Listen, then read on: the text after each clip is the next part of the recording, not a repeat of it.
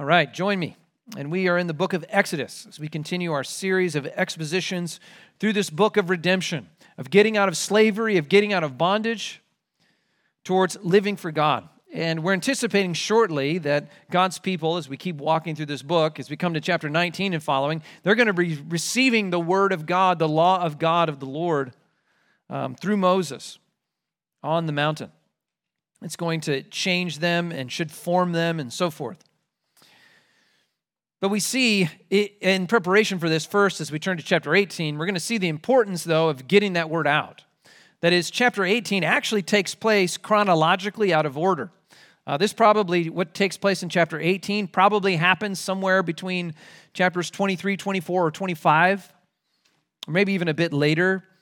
But it's after the giving of the law, Jethro arrives, and He's a picture of the importance of getting the word out, getting a word out there, in that he was an outsider being called in, but also getting the word out and in into the hearts of God's people.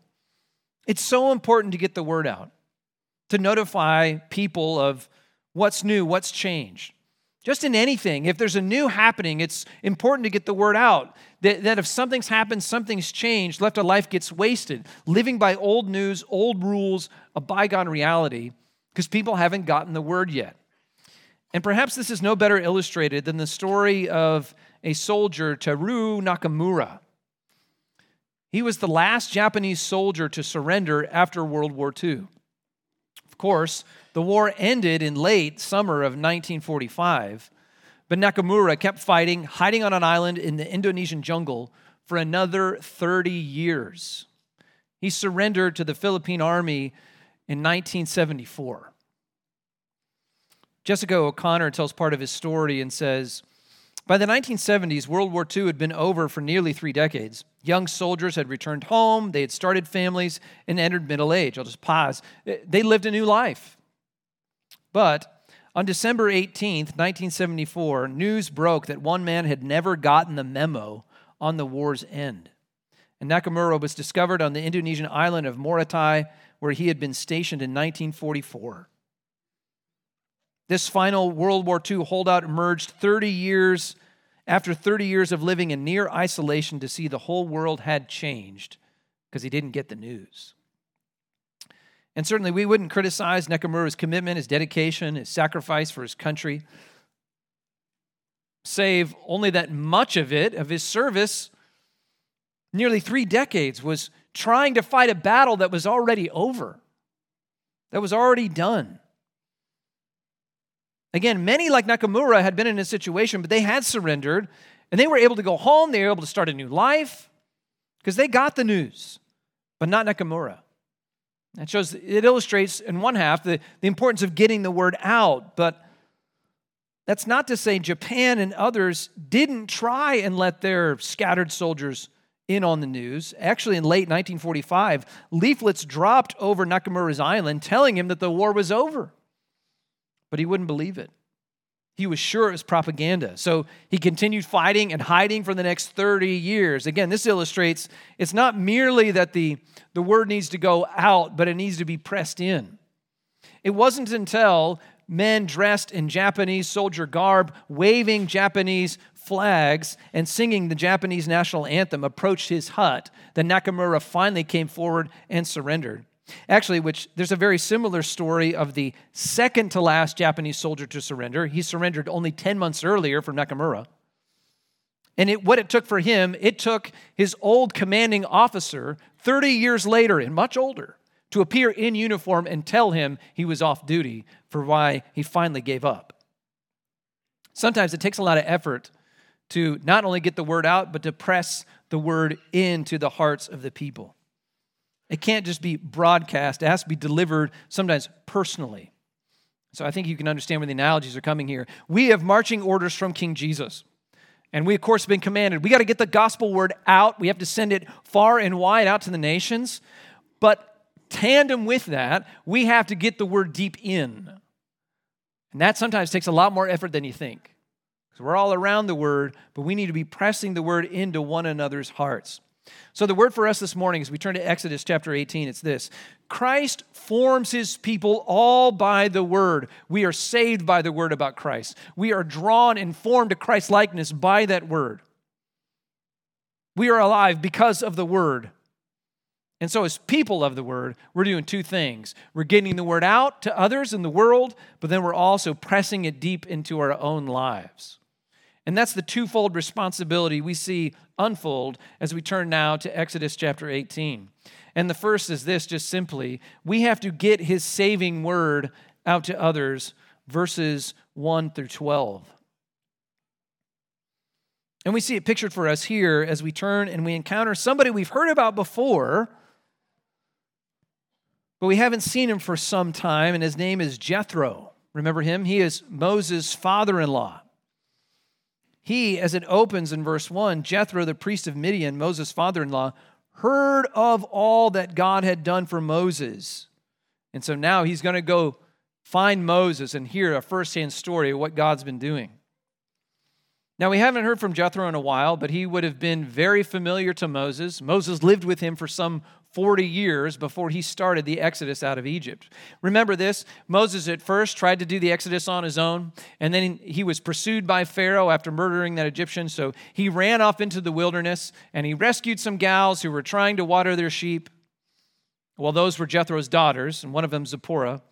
And then once Jethro found out, you know, as they say, the rest is history.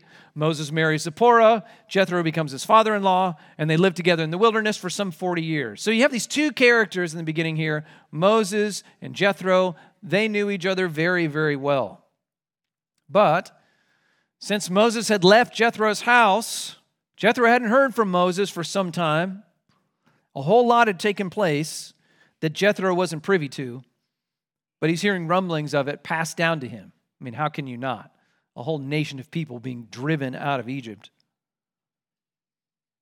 He's hearing things about Moses and Moses' God, this God that he met in the bush. So let's pick it up then. Let's look at verse 1. Jethro, the priest of Midian, Moses' father in law, heard of all that God had done for Moses and for the people of, or excuse me, for Israel, his people, how the Lord had brought Israel out of Egypt now, this is also said here, this becomes a really strong contrast. You have these outsiders, Jethro, he's not a Jew. He's not Jewish. He's not of the people of God. He's not of the promised people. And yet he's being drawn in. He hears the message about Yahweh and he's getting closer. He needs to know more. But you remember what was at the end of chapter 17? You had the Amalekites. These were like Israelite cousins, but they were not of the promised people of Israel either. But when they heard about what Yahweh was doing through Israel, they said, We're not intrigued. We're threatened. We're going to war. But Jethro's response is much different.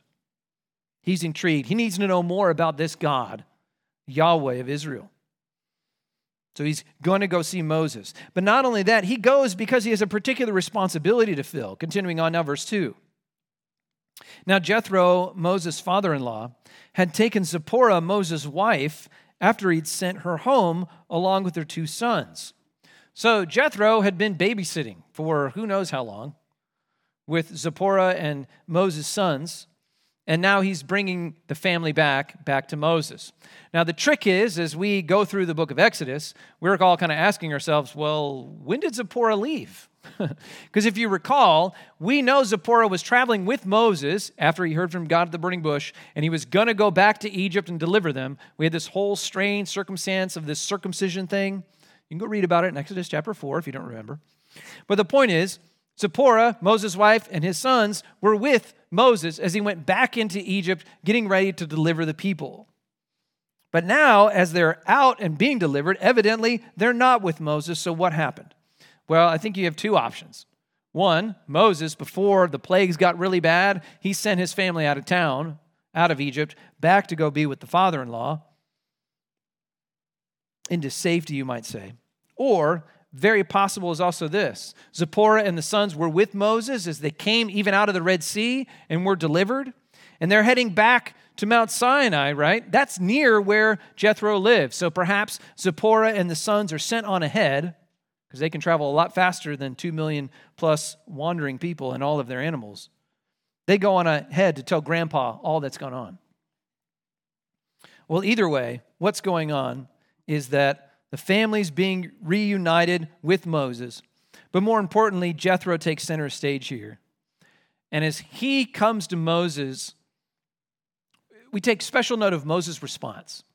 It's interesting as you go through this text how often Jethro, he does not even, his name is used, but it's not used all the time. More often than not, he's described as Moses' father in law. This familial connection is so important because it's preempting what's going to happen in obeying the law. I think it's a picture already of what it means to honor your father and your mother. We're seeing it here lived out already by Moses. So when Moses, who's led this incredible victory over the most powerful nation on earth, Egypt, delivered all of these people. They all report to him. He's able, through God's help, of course, to do amazing things in the wilderness. And then your father in law comes to town. You know, you might be tempted to kind of show him, like, hey, we're doing okay. Look at me. I'm, i can provide very well. Look at all the great things God is doing or that I can do, as if he's uh, above his father in law, but this isn't the picture at all. He honors his father. He gives him the warmest of welcomes, the greatest of respect. He truly honors him. Look at verse 7. Moses went out to meet his father in law and bowed down to him and kissed him. And they asked each other of their welfare and went into the tent. This is the greatest of honors and respect. Moses, he's just showing his great humility his fear of God. But even in light of all of that, it becomes then like a family reunion. You know, this is like when you have family, maybe that from out of town and they happen to be traveling, they come by, and then what do you do with family? Like when you see them at Thanksgiving and you haven't seen them in about a year. Well, you got to rehearse, oh, well, here's all the grades that my kids are in, and here's all the sports that they're playing, or whatever. You're just talking about life. I mean, in a way, that's what's expressed by they asked each other of their welfare and went into the tent. What's new with you guys? That's all this means. Well, you can imagine him asking, Things going good, Moses? What's going on? And Moses is about to say, Things are going pretty good. Let me tell you about something. Things are going pretty well, actually. I got something to tell you. But he's not going to tell him all the things that Moses has been about, really. That's not the, the center of what he's focused on. What does it say? I'm going to tell you all about what God has been doing. The first opportunity he seems to get, Moses is quick to get the word out.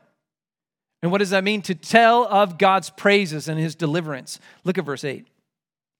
Then Moses told his father in law all that the Lord had done to Pharaoh and to the Egyptians for Israel's sake, for all the hardship that had come upon them in the way, and how the Lord had delivered them.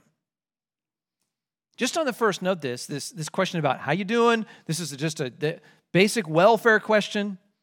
This is just everyday type conversation, and it's out of this conversation that praises to God are coming out of Moses' mouth and from his lips. Out of this everyday conversation, he's speaking about God. He's speaking about the Lord, and he's speaking about what the Lord has done. He's giving firsthand, glorious testimony to what the redeeming work of God can do. But it's not all, you know, puppies and rainbows either. Do you see that in verse 8? He tells the great things that the Lord has done, but what does he also mainly describe right in the middle there, verse 8? All the hardship that came upon them in the way. He gives an honest answer, even as he reports, well, how are things going? He tells them about the, the hard stuff. He tells them that the road to get where they are, this wasn't all easy. You know, it was great. We saw the sea split, we all went through, and then we couldn't find any water. And then we were all about to starve. And then we couldn't find water again, and everybody was ready to kill me. Moses doesn't sugarcoat it. And I think that's uh, instructive for us as we think about evangelism too. Because I think it's easy for us to try and sugarcoat the Christian life, to make it seem like some kind of fairy tale.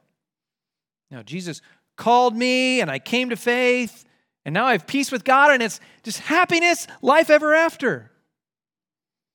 Until it isn't.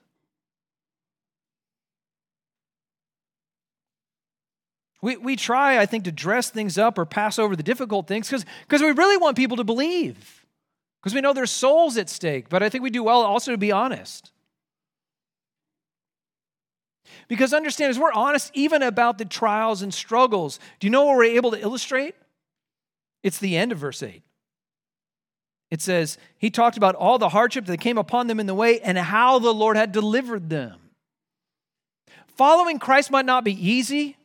I actually lost a lot of my friends when I came to Jesus, but I'm walking with Christ still, and I know He's with me. Actually, becoming a Christian was really hard. I lost my job because I had to tell my boss that what we're doing was not honest. But I've seen the Lord provide for me time and again, though not to the same degree. Because don't you see that you can say through even the trials and difficulties, Christ has been with me there too, because we know He has. Actually, it's your testimony about past hardships that might really strike a chord for how God has been at work for your good. That they can see or might be, you might be, as you're sharing the gospel, talking with somebody, you might even be in the midst of a trial at this moment. And you don't even know how it's going to end. You don't know how God is going to deliver. And maybe that too, that kind of honesty will strike a chord to say, yeah, uh, what I'm going through right now is really hard. I don't even know how I'm going to get through this, but I still trust Him. And we can say, this side of the cross, because his cross still proves to me that he's still for me. And with that word, maybe they will have a sense for the greatness of our God too, even through the difficulty. And in effect, all of that together, this is, this is what's happening to Jethro as he hears this report from Moses. Because we look on to then verse 9 and 10, it says, And Jethro rejoiced for all the good that the Lord had done to Israel, and that he delivered them out of the hand of the Egyptians. Jethro said, Blessed be the Lord who's delivered you out of the hand of the Egyptians, out of the hand of Pharaoh, and has delivered the people from under the hand of the Egyptians. And you see the operative word. He's rejoicing for all the good the Lord has done. And what's the good that he's done? Well, it's this repeated word, in that he delivered them. And then when it's out of his actual mouth, blessed be the Lord who's delivered you out of the hands. And at the end of verse 10, has delivered from the people. He praises God because he's a deliverer. He's a savior and he's a redeemer. And it works to him to then give praise to God as he sees his redemption of sinners, of the wayward, as Israel illustrates even in the wilderness over and over. God still mercifully delivers. Jethro sees that and he cannot but praise God for it. So starts he starts with his own words of praise to God. But these words of praise, as we turn to verse 11, become his own personal confession. He sees God deliver. He sees him deliver the wayward, the grumbling people of Israel, and he knows he can be a deliverer for sinners like me. So, verse 11 Now I know that the Lord, Yahweh, is greater than all gods, because in this affair they dealt arrogantly with the people. So he has worked from praise to now a confession of faith that Yahweh is the God above all gods. Because, see, before this, you got to understand about Jethro, he's a priest. Remember back to verse 1? Jethro, the priest of Midian. So, this is a religious guy. He's a worshiper. He just isn't all that clear about who or what he worships. And if we go back typical to the time and area he lived in the ancient Near East, Jethro was likely polytheistic. That is, a worshiper or believer in many, many gods and you would pray to or sacrifice to whatever God was most convenient to your problem, right? Whether it was the God who of fertility, you're going to pray and sacrifice to him, or the God of knowledge and wisdom, you pray and sacrifice to him. But things are changing now for Jethro, right? He's heard directly from Moses' mouth the kind of things that God is doing. And then don't forget, he showed up with Moses, and what is he seeing before him in this desert wilderness? Two million people plus that God has delivered out of Egypt and brought them here. What is it testimony of? God is at work. He's a deliverer. There's no God like him. This God has no peer. He has no comparison. He has no rival. He has no competitor. Yahweh stands alone. He alone is God. That's even in that last phrase there of verse 11. He says, I know that the Lord is greater than all gods because in this affair, this whole deliverance, they, he probably has in mind either the Egyptians or even the gods of Egypt, they dealt arrogantly with this people. And guess what? They all lost. Remember, Egypt had this whole very complicated polytheistic hierarchy that you had gods for everything. You had the gods of the frogs, and you had the gods of the Nile, and you had even Pharaoh being a god. And as they afflicted and troubled the people, Yahweh stepped in to say, You got nothing on me, and you will have nothing on my people. And as Jethro has this newfound faith, he praises God, he confesses faith in God, and now he's going to worship God through sacrifice. Verse 12. And Jethro, Moses' father in law, brought a burnt offering and sacrifices to God. And Aaron came with all the elders of Israel to eat bread with Moses' father in law. And note this last phrase, so key, before God. And actually, this sign of sacrifice is a sign of total dedication that Jethro is taking to put his trust in Yahweh. And that's seen most evidently in the sacrifices given. For one of those, it mentions he brought a burnt offering, or usually translated a whole burnt offering. The notion of a whole burnt offering is this kind of sacrifice that is, it's not parceled, it's not cut up in pieces, it's just put on the altar and entirely consumed. And, and the worshiper saying, God, I'm giving my all to you. I think this is the kind of picture that Paul picks up on. We talked about it this morning already in Romans 12, that we live our life as a living sacrifice all of us. We live a life of worship and dedication. That's what he's saying as he offers this sacrifice. I'm all to you, giving my all. But this newfound faith, this newfound confession and worship, it points to this new relationship pictured in this fellowship meal. You see that again at the end of verse 12. So he makes the sacrifices. And then Aaron came with all the elders of Israel to eat bread with Moses' father in law. And then again, that last phrase, before God. So this wasn't merely, hey, we're having Sunday evening fellowship. Everybody bring a snack so we can come just eat in the foyer. Because we don't eat in the foyer, we eat in the East Hall, but you get the idea. It's not about just having food together, this is a communion together. This is a partnership and unity together. This is a fellowship meal. This pictures in that ancient context the, the unity, the oneness, the partnership, the peace between them, all the parties involved. Which, what do we see? Who are the parties involved? You got Jethro, you got Aaron and the leaders of Israel, so representative of the whole nation. And who else is there? God is there. They eat it before God. That's illustrating as Jethro, he's been fully received, outsider though he is, in his faith and confession, he's been fully received as one who's in fellowship and partnership with God, one who knows God and God knows him. And God receives him into his table of fellowship. But none of that would have happened, right? If the good word had not gotten out to Jethro. It wouldn't have happened without Moses retelling what God had done. It wouldn't have happened, so to speak, if in, if in his everyday conversation, Moses just hadn't brought up how God had been working and delivered his people. It wouldn't have happened if Moses hadn't taken that initiative to show what God had did, what he is doing, and how he's providing, and how God is testing us, and how he's at work shaping and forming them. Why? Because Moses recognized God's involved in every part of my life.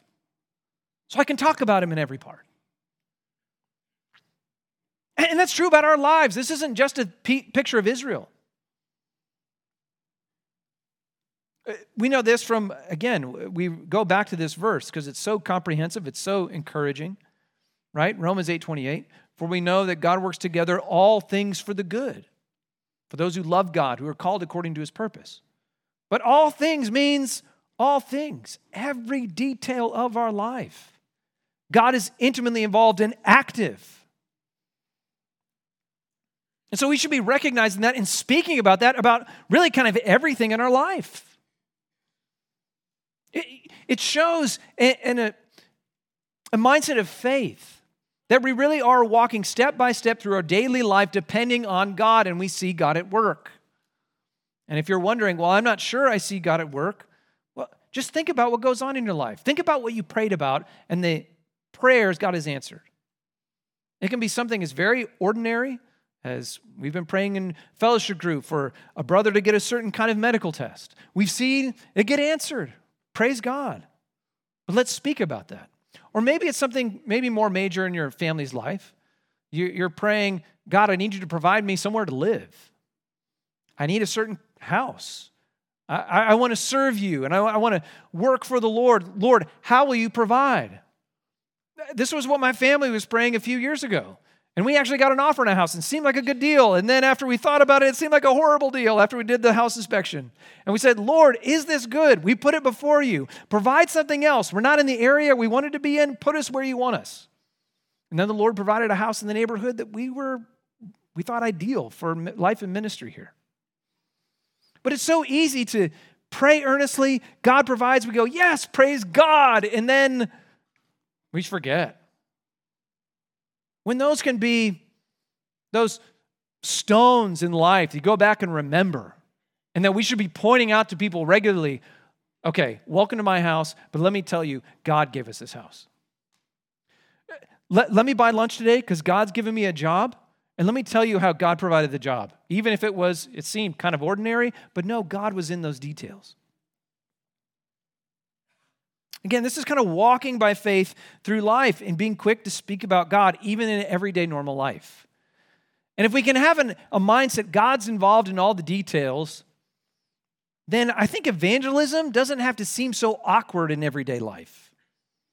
You know, I recall one sister sharing how awkward it can seem to try and shoehorn the gospel into like any situation.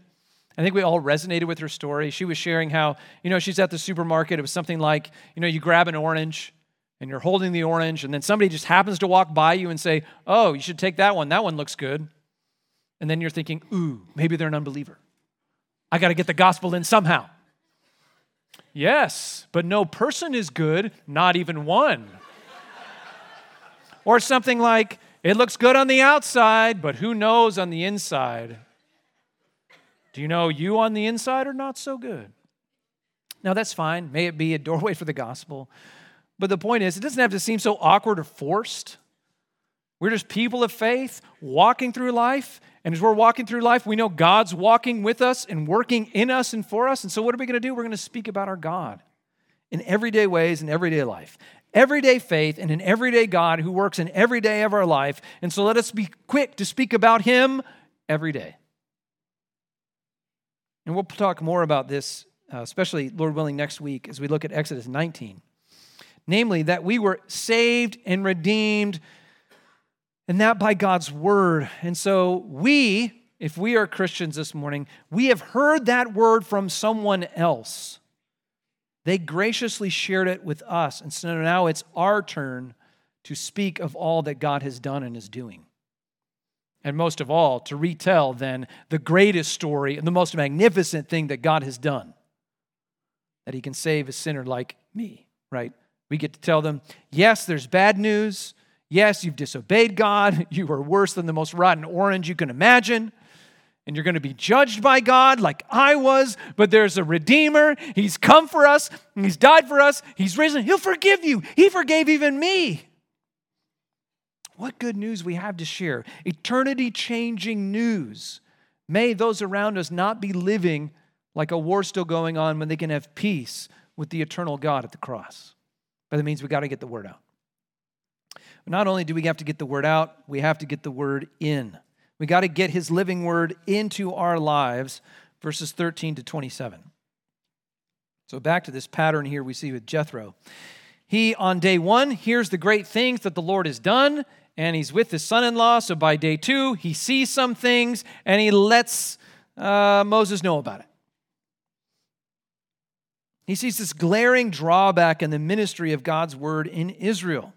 So when he sees what goes on, he has questions. Let's look at verse 13. The next day, Moses sat to judge the people, and the people stood around Moses from morning until evening. And when Moses' father in law saw all that he was doing for the people, Moses' father in law said, What is this that you're doing for the people? Why do you sit alone and all the people stand around you from morning till evening? Moses, what are you doing? Uh, Why do people need to hawk around you like every waking moment of your life? It seems like Moses just kind of rather matter of factly just responds. Now, looking verses 15 and 16. Well, because the people come to me to inquire of God, and when they have a dispute, they come to me, and I decide between one person and another, and I make them know the statutes of God and his laws. Now, despite Moses' explanation, and that's what God had commissioned to him, Jethro just sets it straight, as maybe as only a father in law can, right? Look at verse 17. Moses' father in law said to him, Hey, what you're doing is not good. Period. Thanks, Dad. Tell me how you really feel. What else can I do wrong today, Dad? But Moses gives no indication of offense, of course. He's more mature than that. And maybe because through all of this, he feels, ah, maybe Dad's right. Because this isn't working out so good. What's the trouble? Jethro highlights it. Verse 18. You and the people with you will certainly wear yourselves out, for the thing's too heavy for you. You're not able to do it alone. And we, and we go back and we think last week, right? Moses' arms had to be held up. He wasn't strong enough. He's just one guy. And now they're seeing it very practically with the ministry of the word out to the whole nation of Israel. You can't hold it up, you can't do it alone. But notice in verse 18, it's not only wearying to Moses, it's wearying to everybody. Verse 18 again, you and the people, you and the people will wear yourselves out.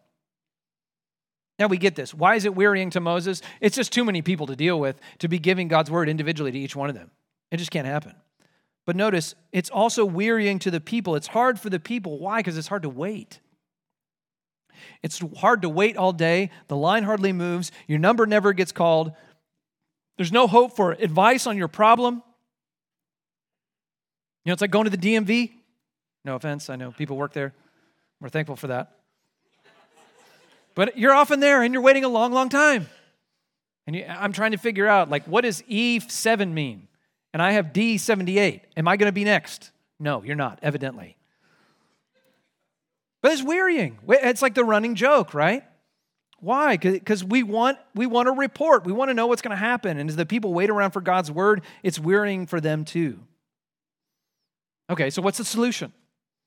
Well, first, Jethro gives it, of course, and he reaffirms first Moses' role as Israel's teacher, verses 19 and 20. Now obey my voice, Moses, and I'll give you advice, and God be with you. You shall represent the people before God and bring their cases to God, and you shall warn them about the statutes or instruct them about the statutes and laws, and make them know the way in which they in the way in which they must walk and what they must do. So stop there for a moment. This is nothing new. Moses, you're going to be the go between between God and the people. And God's talked to you about what the laws are, and you need to help them know what those laws are and how they get lived out in their life. So that's good what you're doing. But here's the new wrinkle you got to get others to come help you with this. Verse 21. Moreover, look for able men from all the people who fear God who are trustworthy and hate a bribe, and place such men over the people as chiefs of thousands, of hundreds, of fifties, and of tens. And let the people, excuse me, let them judge the people at all times. Every great matter they shall bring to you, but any small matter they can decide for themselves. For it will be easier for you, and they will bear the burden with you. You might call this the, the trickle down theory of discipling. Find choice men to serve alongside you, to also be teaching and ministering the word, making judgments. Now, it's going to start still, God, down to Moses, but then Moses is going to be, he's going to, yes, teach everybody's, but he's going to do it in particular through the guys who are chiefs of thousands. And then going down from there, the guys who are chiefs of thousands have their chiefs of hundreds that they're investing in. And the guys who are chiefs of hundreds have their guys who are over 50s. They're two guys they're investing in. And the guys over the 50s have the five guys they're investing in that are over 10. What's the point? You're breaking down the instruction and teaching of God's word into the smallest groups. Why? So can in- impact the individuals in their daily lives. Of all those in Israel. And so for Moses, that means your discipleship target, those you invest in most, it's going to be a comparative few when you compare it to the mass that is all of this 2 million plus people in Israel. You're going to have to be choosy. Why does he need to be choosy? Because he's a man. It's not because he's sinful. He's just a man, and that means he's limited. He's not infinite. He's limited in time, money, energy, gifting, competency. And I know it's not a sin problem because did not our Lord do the same when he was here on earth ministering? Of course, he ministered to thousands. He fed the 5,000s. He taught to huge crowds, but then there was the 12, right? He would sometimes go away with the 12, getting away from other people so he can invest in those who were going to be the next leaders of the new people of God, the church. And then, even within the 12, he had his three Peter, James, and John, that inner circle, who he invested in most. We're just too limited. We can't disciple or spiritually care for everyone in the same depth, in the same way. And so you have to be choosy. So back to Moses. Well, who are you supposed to choose? Jethro gives him some guidelines. Verse 21. Again, moreover, look for able men from all the people. Able men, these are men of ability, men of strength. But what kind of strength are we talking about? Well, Jethro lists three attributes that define what ability here means, competency here means what strength in God's estimation means. And it means first, they are men who fear God. This is who your next leaders need to be. They need to be men that fear God, whom God looms larger in their minds far more than man does. What does that mean? They fear God more than men. They have to be God focused, obedient to God's word. Also, this means that they are men of integrity. Again, illustrating it, they are not two different kind of people. They're integral, they're whole. They're not one thing in front of people and then another thing when they're in prayer with God. It's all the same. Because they fear him. They know their whole life is lived before God. They must fear God, he says. And they must also be trustworthy, or they must be faithful or reliable. You got to count on them to follow through. So they don't only have the desire, but they have the discipline to be faithful. I've known many a young man as I've gone through school or even in shepherding in the church, they are very desirous to serve the Lord and they have a lot of passion. And that's awesome. We need that. But we need young men, you need to channel that passion into discipline so you can be useful to others for the sake of Christ. Those go hand in hand. If you can't be counted on, if you're not faithful or reliable, then you can't really help people in spiritual leadership. Third, the third thing he lists, he says that they must be men who hate a bribe. And of course, these men are making a lot of judgments. They're applying the word of God to people's lives, so they can't be swayed by money. But notice, it's one thing to not take a bribe, and it's another thing to hate a bribe. It's another thing to hate what it does to hate how it tempts even you. That's why you hate it so much, because you know how it perverts justice. That, that you hate what the love of money does to men. And sadly, I can say I've seen this firsthand the kind of effect that money can have on even ministers in the church. I recall one time uh, the former teaching pastor, Rich Ryan, and I, we were uh, meeting with another local pastor and we were meeting with him because there was a member that we even knew about that was in evident sin. And so Rich, of course, he just is bold, bold brother. And he just asked the guy, Hey, so why aren't you disciplining him? And I was just shocked what this pastor said in response. But though honestly, it's probably what many are thinking when they won't do the right thing. He said, Oh, I know, but she's a good giver. And in that instance, that man has just shown what he's really trusting in. He's not trusting the Lord to provide, so he's willing to hide that lady's sin in the church. Now, before we stand up here and throw stones and go, that's horrible, and it is, we get the temptation. Your elders here at GBC do, such that we make sure we do not know the particular particularities of what each member gives at grace. So if you ever come to my office and we need to have a meeting, and it's one of those meetings, I don't know if you give a dime or $10 million. Actually, I know you don't do that. But I know you don't give a dime or not. I have no idea what you give. I have no clue. And what does that do? It frees me up just to say, I'll just tell you what the word says. Because I'm not trying to hold you here for money's sake, that's for sure.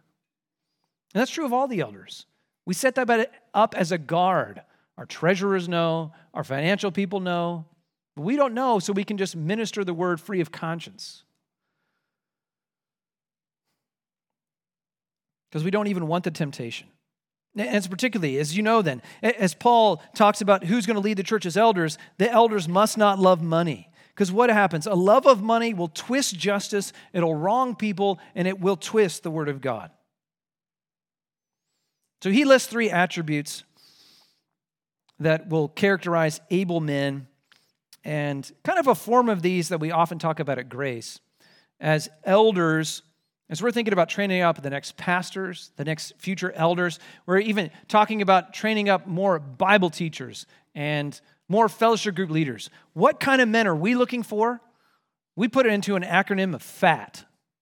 We're looking for fat guys.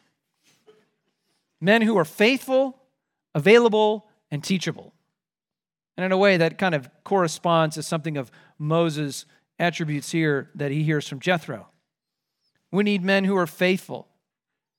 They're faithful to God. They're faithful to the work they've been called. They've been faithful maybe in little, so we're trusting they'll be faithful in much. They're available. They're available to the church. They're available to be taught. They're available to come to needs, and that's what they do. And they're also teachable. They're men who submit to the word of God. They fear God more than men.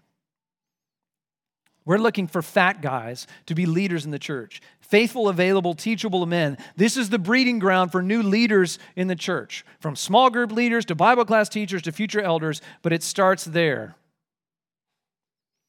And so, men, speaking particular to you, if you're not seeing yourself as a leader or you're not aspiring to leadership, why not?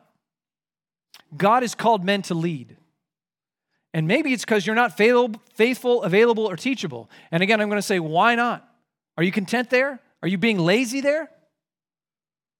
There's a lot of other brothers. We want to help you. We want to train you up to be that for Christ's name. Because we know of the good it does, and actually, Jethro lists two benefits to this approach, to this diversifying of the teaching of the Word of God. Look at verse 23 now. He says, If you do this, God will direct you. Just pause there. Notice that even as Jethro gives this counsel to Moses, he's saying, Well, God better bless this first before you go and do it, Moses. He's submitting it to God. But if you will do this, here's what Jethro perceives you will, one, be able to endure, and all this people will go to their place in peace. So, first off, you need to diversify because otherwise you're going to burn out. You're going to wear out. You're going to crumble under the weight. And so let me say, we've alluded to it, but this is why it's so important for the church not to be led by just one guy. This is why, in the wisdom of God, we see in the New Testament, He calls for a plurality of leaders or elders or pastors to lead the church. You need multiple shoulders to bear this task. The one benefit is the leaders are able to endure. But second, notice the second benefit there. This people also will go to their place in peace. Why? Because they've gotten counsel from the Word of God. That's why. See, everything before was getting bottlenecked. There was a lot of people standing around in wait, wondering what did God have them to do? But this way, the word gets down to the very families, the very individuals. What's the benefit of multiplying teachers in God's word? It spreads God's peace down to every 10, every family, every person gets personal instruction in the word of God. And that's where at GBC, that's where our what we call our fellowship groups or, or our small groups are just so crucial. And of course, we have larger assemblies as we gather and we teach the word. Uh, we have our Sunday school classes where we also teach the word. But often, the most personal in that way, the most practical ministry and teaching of the word happens on that more personal, individual basis, like what goes on in our fellowship groups, our groups of 10, you might say. And I know this is happening, so I'm calling it to excel still more. It doesn't happen probably enough. But I encounter this all the time where I'll, you know, I'm one of the pastors here. I'll, I'll run into hear about, say down the line, oh man, one of our members has really struggling with, say, a sin, or they have some great financial need. And I'm like, oh no, this is horrible. We got to get on it and go help them. And then they quickly tell me, oh no, their fellowship leaders are there taking care of it. And I'm like, oh, okay. Praise God. Not because I don't have to go follow through on it, but that means the body's really caring for one another because they really know what's going on. This isn't about like keeping your elders out of doing small group ministry or something, because most of your elders, by the way, lead fellowship groups on our own. But this is about really kind of that principle of that we know about in government, but subsidiarity, right? You know, when a big government in DC has to make sweeping um, conclusions about how to treat everybody in a whole nation, it doesn't go so well, as well as it can with those who are on the ground in the smallest part to take care of it. And that's kind of what goes on in the church. I think that's what Jethro is illustrating is the right move here. More individual counsel, more individual application, the right counsel going into the particular person. But that's where pastoral care, peace from God's word, is trickling down to everybody. But by the way, that means it's not only your fellowship group leaders or your small group leaders. In a way, if you're in the church, you're all being commissioned to be as ministers, from men and women to everyone. Every member is a minister. That means, like Moses, your elders here, we are, according to Ephesians 4, we are to equip you for that work of ministry. Your work. To counsel and instruct and point one another's point one another to the daily impact of the word of God. I give you this word from Paul in Romans. He said, I myself am satisfied about you, my brothers. Now, think this is one of the early churches. It hadn't been in church very long. Nobody had been a Christian for very long. And he says about this whole church, I'm satisfied about you, my brothers. Why? That you yourselves are full of goodness, you're filled with all knowledge, and so then what? You are able to instruct one another. Why? Because you got the Spirit and you got His Word. And the same is more than true for us. Brothers and sisters, you're full with goodness, you're full with knowledge. I know this because you're filled with Christ and you're filled with the Spirit and you have His Word. Let us be driving it down into our lives. But we need His help to do it. Let's pray for that. Let's pray together.